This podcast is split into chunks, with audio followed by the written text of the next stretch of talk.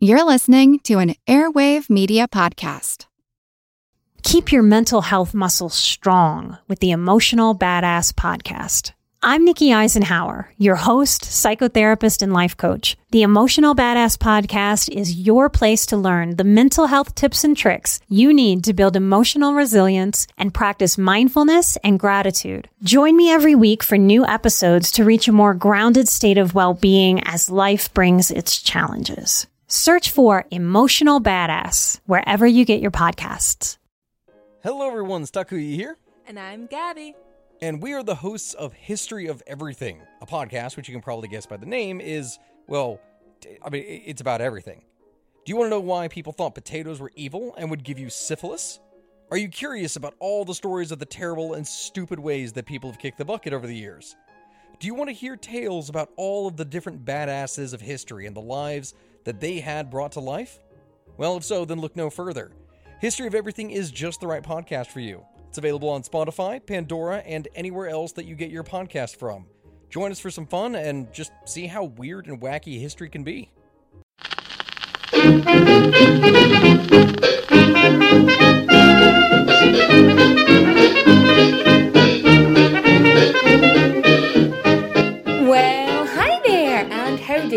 I say howdy? It doesn't matter. Welcome or welcome back if you've been here before, or just welcome if you're new to Who Did What Now, the history eh, podcast with me, your egregious host, Katie Charlwood, broadcast bitch and reader of books. If you are new here, welcome to your weekly dose of historical information. It's mainly about a person, sometimes it's about an event, it could even be about a thing sometimes. Who knows? I certainly don't. If I think it's interesting, I'm going to talk about it, and that's generally how it goes here. In addition to this podcast, I also have an Instagram, Who Did What Now Pod, a Twitter, Who Did What Now PD, because there's too many characters in Who Did What Now Pod, and of course, TikTok, uh, where I share bite sized moments of information. And I also have a Facebook page now. I made one of those because uh, apparently I was told I should. So I did that too. So that also exists. On TikTok, I generally talk about something from history in 60 seconds or less. There's currently a little Q&A on my page, so people go on there and they request uh, me to talk about stuff, and I usually do. So, I have news, my lovely followers. Subscribe, my lovely uh audience. I have set up a Patreon by request because the thing about this is it's completely independent. It's all done by me and it's all done on a shoestring budget because because I am a broke ass bitch. so yeah. Yeah, so you can get, I'll be doing some bonus episodes. There'll be like monthly AMAs, Ask Me Anything. There'll be, you know, exclusive content that's going to be only on Patreon. You know, and there's going to be more stuff being added depending on how this goes. If more people follow me and, and support me, that means that I can just keep making more content. Like someone asked if I would start doing a YouTube series, so it would be in longer form. And the thing is with YouTube is it's so labor intensive. I used to make YouTube. I used to work with um, YouTubers back in the day. So I know how labor intensive that work can be. And so currently that's not on the cards just because of everything that's going on right now. But I do hope to eventually start doing that. It just depends on how well I do and how long I'm still on furlough. So currently, YouTube isn't happening, but I would love it to happen. But it does mean, like, it means investing in like editing software and lights and and a laptop that you that makes a weird humming noise until you give it a good shake and it starts running normally. You know what I mean? Yeah. So and obviously, hosting is another thing as well because I, I'm committing a lot of time already to do like what I'm doing. But here's the thing as well, and it's starting from I think like one euro is the like the lowest amount you can do. So I think that's like one fifty in dollars, and I don't know the pounds. It's like probably like seventy p or something. But it's very so like I wanted to give people an option where they could be like just give like a euro a month because I don't want to be a dick about it. You know what I mean? Anyway, other ways to support me, I should say. Uh, it means that more people can hear my podcast, see my videos, and so on and so forth. Like another request I got was for a children, like a kids friendly sort of history sort of series that I would do. Because the problem with history is that it is very gory and very depressing, and some facts are just too grisly for, you know, nine year olds. But currently, I don't have the time for that. But but hopefully I'll start doing that when I get myself a bit more organized, hopefully. Anyway, although there are other ways you can support me, you can uh, follow me on the social medias because that's always pretty good on the business end. And I am on Spotify, Apple Podcasts, all of the other places where you listen to podcasts. I am generally there. If you go onto Apple Podcasts and you rate and review, or if you're if you are listening to me on Spotify, if you pay for Spotify, if you could download the episode, that really helps. But rate and review on Apple, that would be super awesome. And you can give me, give me five stars. And you can say anything. You can say, unicorns are my favourite animal. You can say, never eat shredded wheat. It doesn't matter. It's all helping. Anyway, let's get down to what we're here for history stuff. Shut your mouth and give me history. So, let's get down to what we're all here for. You're like, give me some facts. Well, give me one wee second because I have to cite my sources. We gotta be we gotta be respectful about this. This week we are talking about America's first serial killer, apparently. H. H. Holmes. People talk like he's this big boogeyman, he's a monster, he's, you know, he's this monster, he's the devil. Ah. Uh, I think he's just a prick, to be honest. Sources we have H. H. Holmes, The True History of the White City Devil um, by Adam Selzer. We have Erik Larson's The Devil in the White City. And then I've got articles on history.com, Britannica.com, biography.com, etc., etc. Let's talk about this, shall we? H.H. H. Holmes, America's first serial killer, the notorious devil in the White City, he who built a murder castle to lure innocent victims in during the World Fair. This macabre hotel had trapdoors, basement crematorium, chutes that led down to the basement, and sealed rooms and gas chambers, and oh, and, and oh, the demon um is all a load of bollocks, and I'ma tell you why. Let's start at the beginning. In a move that surprises absolutely no one, H.H. H. Holmes is, uh, not this gentleman, if we can call him that, real name. He was born Herman Webster Mudgett on May 16th, 1861, in Gilmanton, Gilmanton, New Hampshire. His parents were Levi Horton Mudgett and Theodate Page Price. And both his maternal and paternal side were direct descendants from the English immigrants who had settled in the area. Herman Webster Mudgett was the third of five children. He had an older sister Ellen, an older brother Arthur, a younger brother Henry, and a younger sister Mary. Now, I don't want to be mean about this, but it appears to me that Holmes here is suffering from a severe case of middle child syndrome. So, Mudgett slash Holmes, his family aren't poor. You know, his dad comes from this farming family, and his dad's always working. He's like farming, he's trading, he's painting houses. You know, there's always money coming in.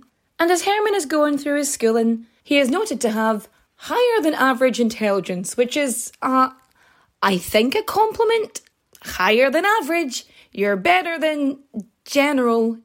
Uh, and you may hear that like he tortured animals and did all this kind of stuff, and it's like because they're they're trying to make him fit into this general uh, serial killer pattern. You know, a lot of serial killers have a, a certain sort of origin story, shall we say? So usually there's a, a childhood head injury. There's torturing, maiming, or killing animals.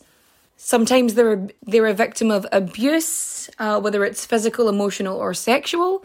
These seem to be a common a common line that runs through. But as far as we know, Holmes didn't have any of that going on. It's sometimes suggested or added in to kind of support this serial killer theory, but there's no evidence. There's no evidence to this. So when he turns 16, he graduates from Phillips Exeter Academy and he takes teaching jobs in Gilmanton and then in Alton. And on the 4th of July, Independence Day, 1878, he marries Clara Lovering in Alton and they have a son, Robert Lovering Mudgett, and he's born on February 3rd, 1880. So after this, Holmes enrolls in the University of Vermont in Burlington uh, when he's like 18. But for whatever reason, he's like unhappy with being there I don't know why. Maybe it's because he's barely better than average. Who knows? And he fucks off. After one year, in 1882, he joins the University of Michigan's Department of Medicine and Surgery. And after two years, he graduates. So he's a doctor and he graduates in two years. I realise this is the past and they're just handing out doctorates like jib jibs, but like two years just seems a little bit slim. Even in the 1880s, it just seems teeny bit slim. Nah, that in two years you're gonna have enough knowledge to be a ge- what a general practitioner, maybe a mortician, maybe I don't know. Anyway, yeah, graduates in 1884, and oh yes, the absolute gobbermouch that is H. H. Holmes or Herman Webster Mudgett, as he is at this time. He works in the anatomy lab, and he also he puts out all these insurance claims because he's a wee sleekit bastard. So what he does is he puts out these insurance claims on these people, steals the cadavers from the lab, and then like injures them or disfigures them or burns them in some way and makes it look like they died in an accident, and then he claims the insurance money. So while he's studying medicine, he is defrauding insurance companies. When some people go to college, they get a new hobby. Sometimes they learn to play the guitar. Sometimes they enjoy a good game of skee ball. But this motherfucker right here, his hobby was defrauding life insurance companies. Uh, uh. Mudgett graduates in 1884, but before he does, his wife Clara leaves him. She fucks off back to New Hampshire with her baby, Robert. Robert, what a weird name for a baby. Anyway, so she leaves him because he's a violent piece of shit, and then she like never hears from him again. So Holmes moves around a bit after that and he gets to Philadelphia, Pennsylvania, and he gets a job as a keeper in Norristown State Hospital. But he ends up quitting after a couple days. Maybe maybe getting to the cadavers was a bit more work this time. By the time he gets to Chicago, Herman Webster Mudgett, in a move that surprises absolutely fucking no one, has decided to change his name to Dr. Henry Howard Holmes. So apparently, one of the reasons that he chose the name, the surname Holmes, was as an homage to the fictional detective by Sir Arthur Conan Doyle, Sherlock Holmes. Uh, uh, uh. Maybe he really liked alliteration. Maybe he just wanted it to spell Who knows? I mean, really. So, yeah, August 1886, uh, he's in Chicago and, you know, at some point comes across this drugstore, this pharmacy, um, owned by Elizabeth S. Holton and her husband. And it's at the northwest corner of South Wallace Avenue and West 63rd Street in Englewood. So Dr. Holton, the husband, so he and Holmes, they're both Michigan alumni, and he's actually only a couple years older than Holmes. And he thinks, you know what, this dude is really hardworking, so he's like, gives him a job and he keeps him there. So, fun fact. So, like, for some reason, when this story is retold, the Holtons are seen as like these elderly people, and that even though himself was only like a few years older than Holmes, and and for some reason they always portray the story as you know he convinces the wife to out a life insurance policy on the husband, the husband dies, and then the wife mysteriously disappears after leaving him in charge of the drugstore slash pharmacy. However, this is a straight up bollocks because both Dr. and Mrs. Holton outlived Holmes and survived until the 20th century. So, like, directly across from this drugstore, across the street, there's this empty plot. And Holmes is like, hmm, I like this. And he has a plan. But before that, he gets married. And I know you're thinking, isn't he already married? Yes. Yes, he is. At some point in 1886, when he's like still married to Clara, he marries Myrta Belknap in Minneapolis, Minnesota. And like a few weeks later, he files for divorce from Clara. The reason for divorce being, and the reason he petitions the divorce, he's saying like that she's she's a cheater, she's cheating on me, says the bigamist. But like the claims they couldn't be proven, and partially because she wasn't even notified. Like he never got to the point of actually notifying her of this information. Like he knows where she is, he could have found her. But then that would mean her knowing where he was, so eh. Especially after having a name change. So yeah, Clara's never informed of what's going on, and the divorce doesn't go through. It's never finalised, and it actually ends up being dismissed in 1891 on the grounds of want of prosecution. Basically, meaning you, you didn't bring any proof, you didn't have any follow through, go fuck yourself. So Holmes didn't actually live in Chicago, he actually lived in. Like, he technically lived in Wilmette and Illinois with Myrta and Lucy, but then he would bugger off back to Chicago in order for him to do shit. In 1887, construction begins in the empty lot that Holmes purchases for this two story mixed use building. So the bottom floor, what I would call the bottom floor, but, but a lot of the stuff I read referred to it as a first floor, but to me the first floor is after the ground floor. So you've got the ground floor, then the first floor.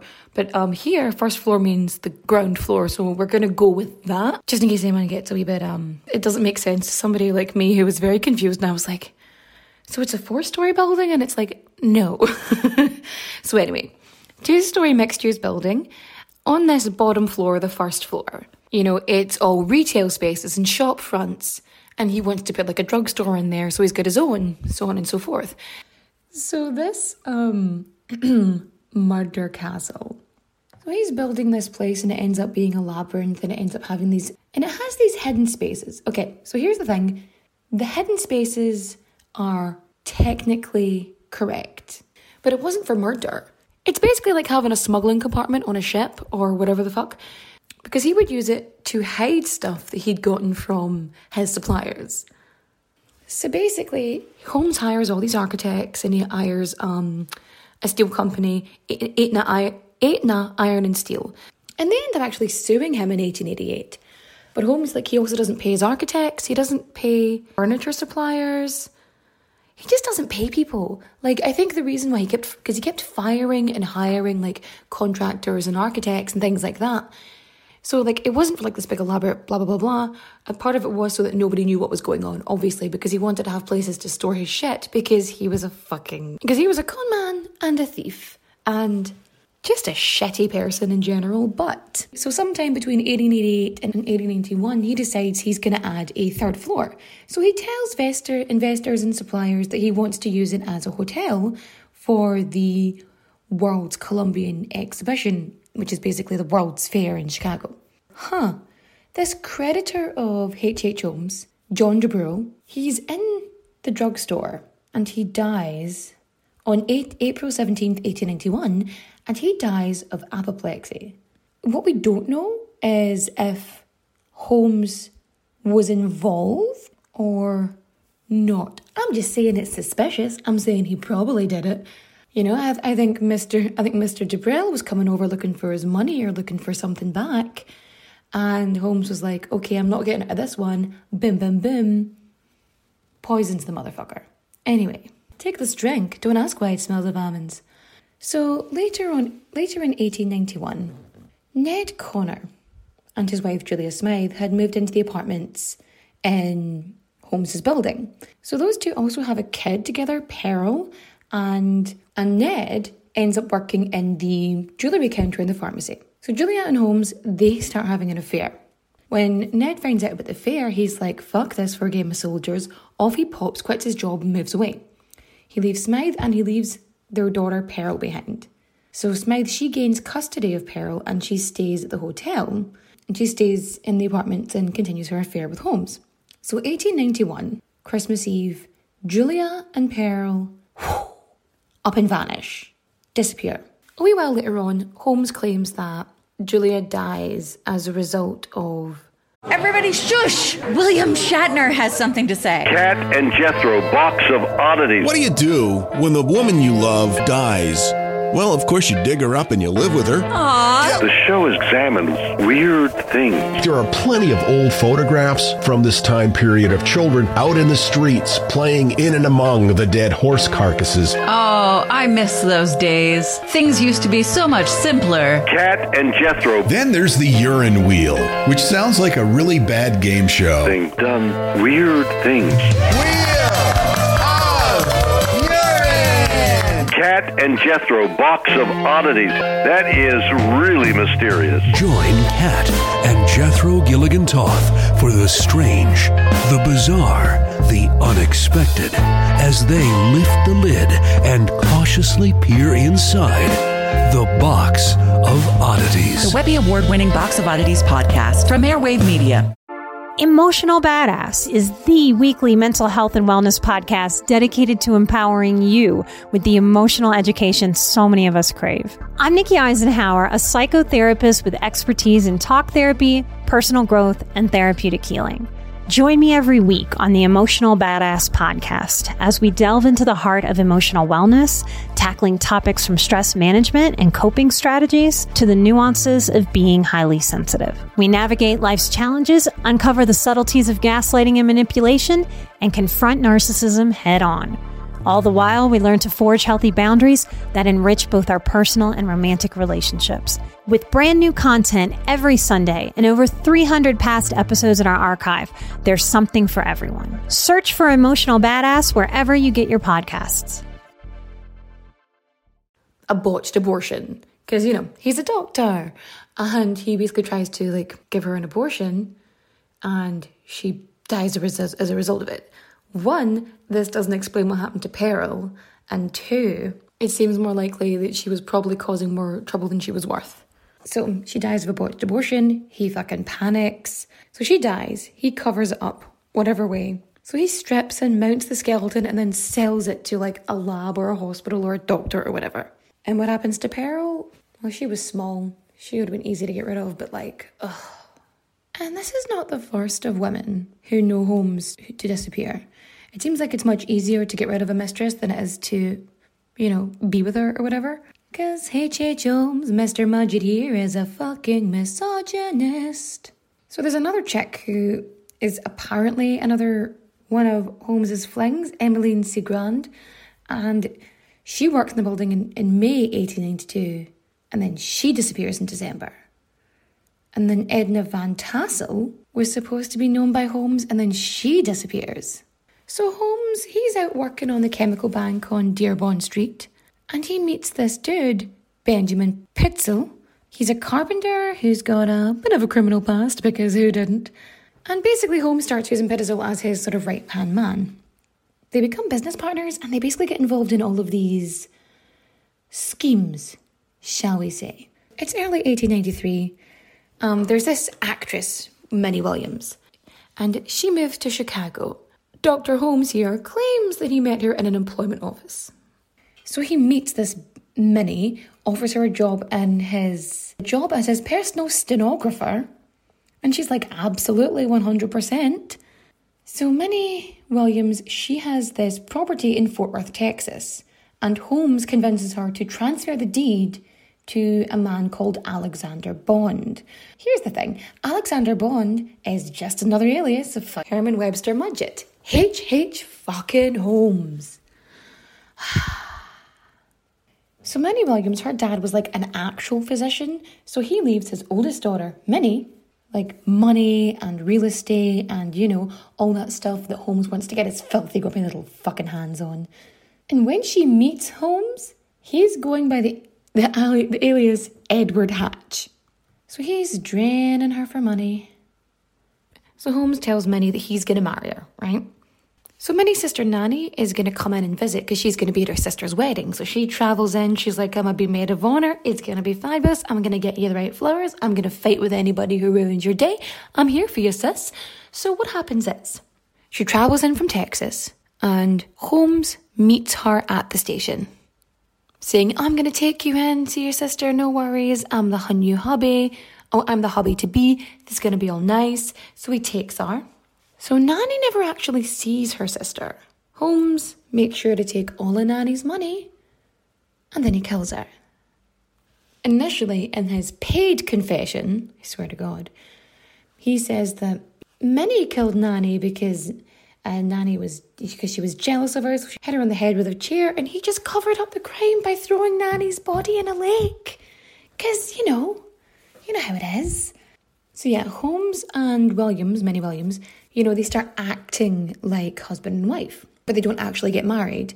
They rent an apartment in Lincoln Park in Chicago, but by July 5th, 1893, neither of the Williams sisters were seen alive.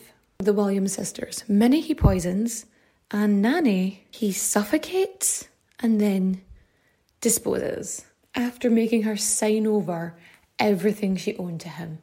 And apparently, at some point, he goes traveling and looks for the Williams brother. I couldn't find confirmation on this, but like this is a this is a ticket, if you will.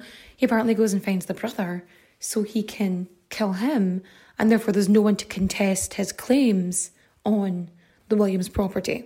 But yeah, take that with a pinch of salt.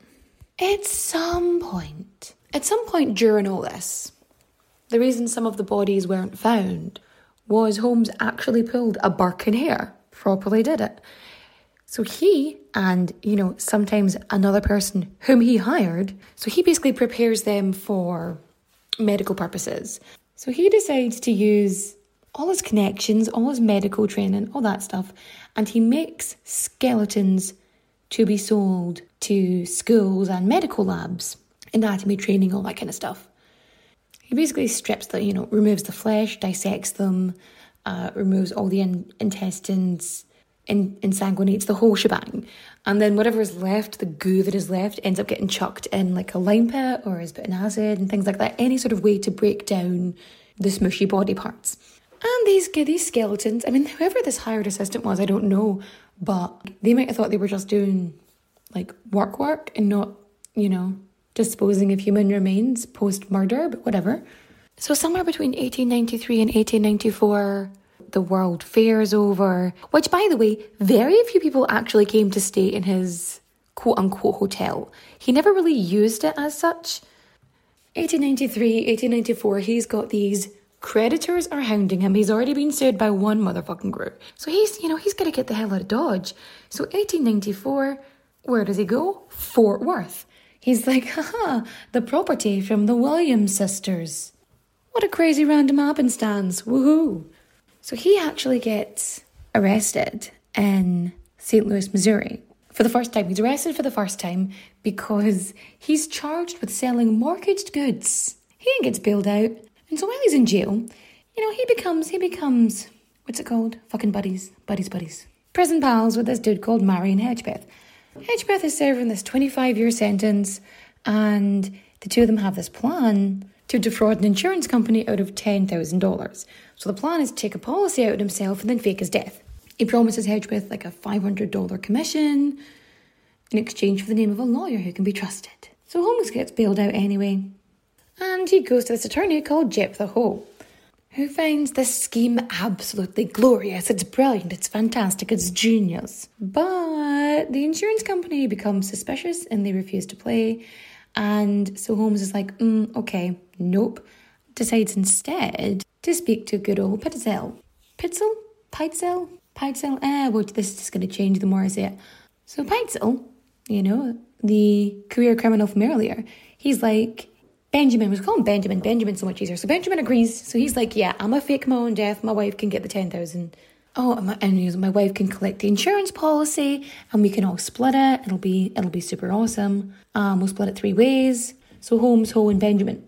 Now, as schemes go, it's a wee bit convoluted. So he's going to go to Philadelphia and set himself as an inventor under the name of B.F. Perry, and then he has to be killed and disfigured in a lab explosion. Ho has to be the maybe it's How. I'm gonna call him Ho. His job is to like be the the official person on this. Peitzel has to be, you know, the fall guy, the body, and Holmes, his role is to find an appropriate cadaver. However, he decides it's a much better idea to kill Benjamin. He knocks him unconscious and then sets him on fire. So when Holmes confesses, like he says that Peitzel was still alive when he, you know, after he chloroformed him. Because, I mean, chloroform in general has to be very specific because you have to think of the body weight of the person that's using it. And if someone inhales it too strongly or too quickly, or if they're panicking, they can inhale too much of it and they could die. That's just how chloroform works.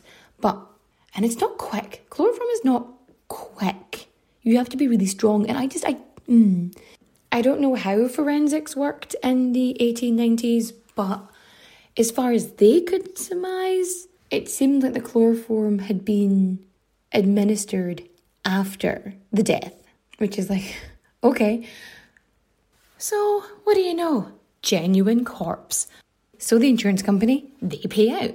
Holmes, who is a charming and charismatic con man, because of course he fucking is, convinces Widow, who is unaware she's a widow, she thinks that Benjamin has just is just off hiding somewhere, that he's in England or Europe or something like that.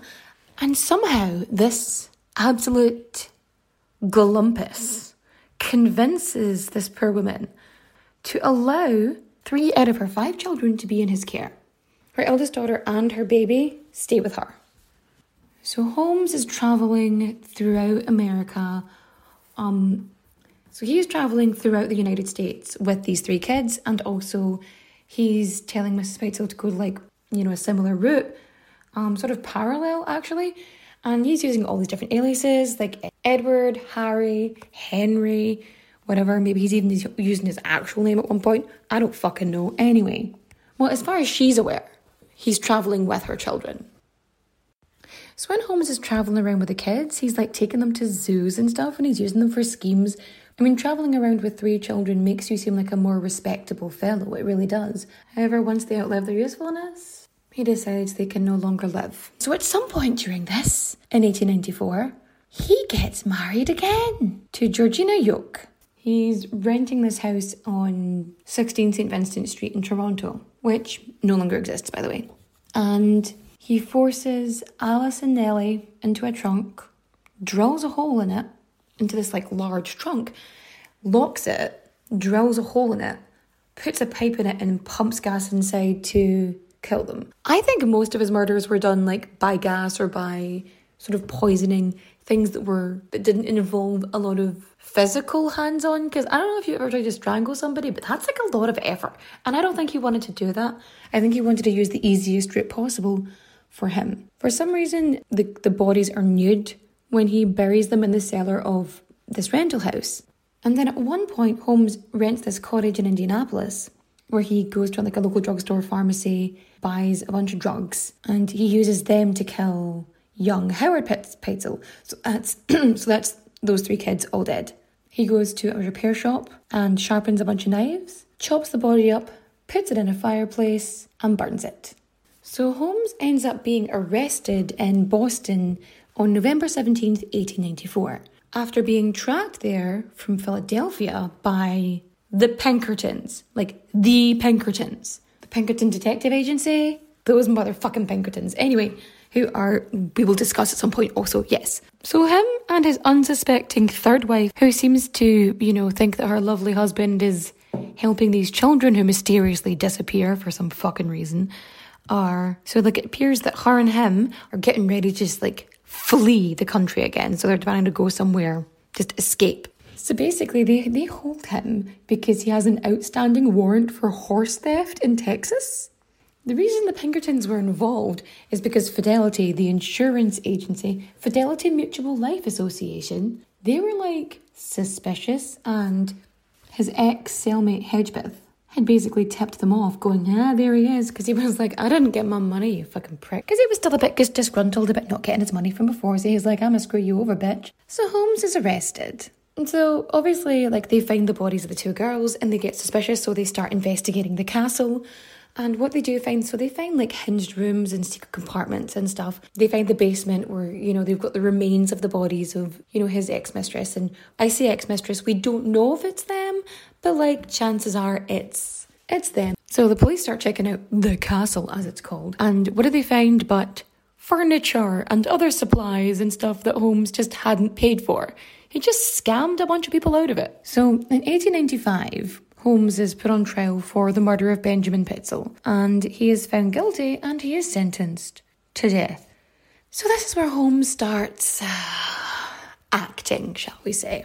So after he is convicted, right, Holmes starts confessing to all these murders. Quite a few of these people were supposedly killed by Holmes, but they weren't. So he says he kills Robert Robert Leacock, who's like a former schoolmate. He says he kills him in 1886 for a life insurance policy. One, this policy is never taken out, and two, Robert Leacock didn't die until 1889, so ah, that's wrong. He also confesses to the murder of Miss Kate Durkee, who um was also alive And there's like more of them, like he says he, he murdered them, but and they um they just didn't. So the Hearst newspapers are like, okay, Holmes, we will pay you seven and a half thousand dollars for your confession. And he's like, right, okay, super. So he confesses and makes his money. But also, in addition, furthermore, Holmes gives all these different accounts of his life. So, like, at one point he's saying he's innocent, and another point he's saying he is possessed by Satan. He talks about how he's a monster who is like the reason he exists is to kill, and that he's filled with monstrous urges, and I mean, he picked people with the purpose of killing them, and blah, blah, blah, blah, blah, blah, blah, blah. And he talks about how he's beginning to resemble the devil. But, you know, fuck him. We don't care. You know, he can say his bullshit all he likes. It just seems like he's like, you know what? I'm going out, I'm going at the bang. I think he just does it to fuck with people. He just wants to, he wants this notoriety. You know what I mean? So before, before he's due to get, you know, a short stop and a sudden drop, he asks to be buried 10 feet deep and, and his coffin to be like contained in cement, which they do, because he was like, I don't want grave robbers to steal my body for dissection. Oh, sucks to be you, doesn't it? So on the 7th of May, 1896, Henry Howard Holmes is hanged at the Philadelphia County Prison. He was super calm and chilled, gets the rope, he gets his short drop and a sudden stop, except it's not so sudden, is it? Unfortunately for Dr. H.H. H. Holmes here, his neck doesn't actually snap upon the uh, descent. Instead, what happens is he is strangled slowly. He dies an excruciatingly slow death and is twitching for over 15 minutes before being pronounced dead. So, yeah, he is buried in a coffin, covered in cement, and it's six foot deep. In 1895, the castle was um, broken into by some men and who commit arson? They basically commit arson. So these two dudes set the place on fire. And even though it's like being gutted by fire, the building actually survives until 1938 when it is torn down. Good fucking riddance. Oh, and currently, currently where this murder castle was, the, the, the post office is there. The Englewood branch of the United States Postal Service. They must feel super happy there. Okay, so by the time 2017 comes along, there's all these conspiracy theories about how Holmes faked his death and that how he's like, he escaped. So his descendants agreed to have, you know, the body exhumed and tested. See, the thing is, because his the coffin was encased in cement, the body hadn't actually like decomposed in the manner that it normally would. So the clothes are all perfect, and his even his mustache is there. His mustache is still like intact. So they do DNA testing on it from, and they check his teeth, and they're like, yeah, this is Holmes. No worries, we got the dude. And then they they rebury him. No harm, no foul. So that is the story of H.H. H. Holmes, Herman Webster Mudgett, utter gobshite. Frankly, here ends our tale of murder. So what have so what have we learned today? Uh, don't trust men with mustaches. I'm telling you, Bela Kiss, Kaiser Wilhelm II, Henry Howard Holmes, Stalin, Hitler, anybody with a weird mustache, just like no. I'm telling you. So like you know that mixologist you know with the dapper mustache? Don't trust him. He's a deviant somehow. Don't know how, but he's a deviant. Maybe he's a deviant in the way you like, but we'll never know. Anyway, stay safe. um, also, we need to know that we need to go back and check, fact check. Unfortunately, in the 1890s, a lot of the newspapers were like so sensationalized that like a lot of the information we get is often misconstrued. It's kind of like the concept of the Ripper. When they talk about, about Ripper killings, it's just the manner of killing, which you might call. It's that sort of slashing like a slasher kill, as opposed to Holmes, which was very much into the whole poison thing. And also, you know, setting people on fire while they're still alive. But like, whatever, okay, never mind. And that is today's show. And hopefully that has satiated your curiosity regarding the con man that is H.H. H. Holmes. Triple H, sorry. it's not funny. He would have been a terrible wrestler. I look forward to chatting to you next week where we're going to talk about some Super awesome ladies! Wah wah wah wah! Women, I can't wait, I'm so excited. But for now, I shall bid you farewell, and I shall say adios, au revoir, auf Wiedersehen, my friends. Bye bye. Keep your mental health muscles strong with the Emotional Badass Podcast. I'm Nikki Eisenhauer, your host, psychotherapist, and life coach. The Emotional Badass Podcast is your place to learn the mental health tips and tricks you need to build emotional resilience and practice mindfulness and gratitude. Join me every week for new episodes to reach a more grounded state of well-being as life brings its challenges. Search for Emotional Badass wherever you get your podcasts.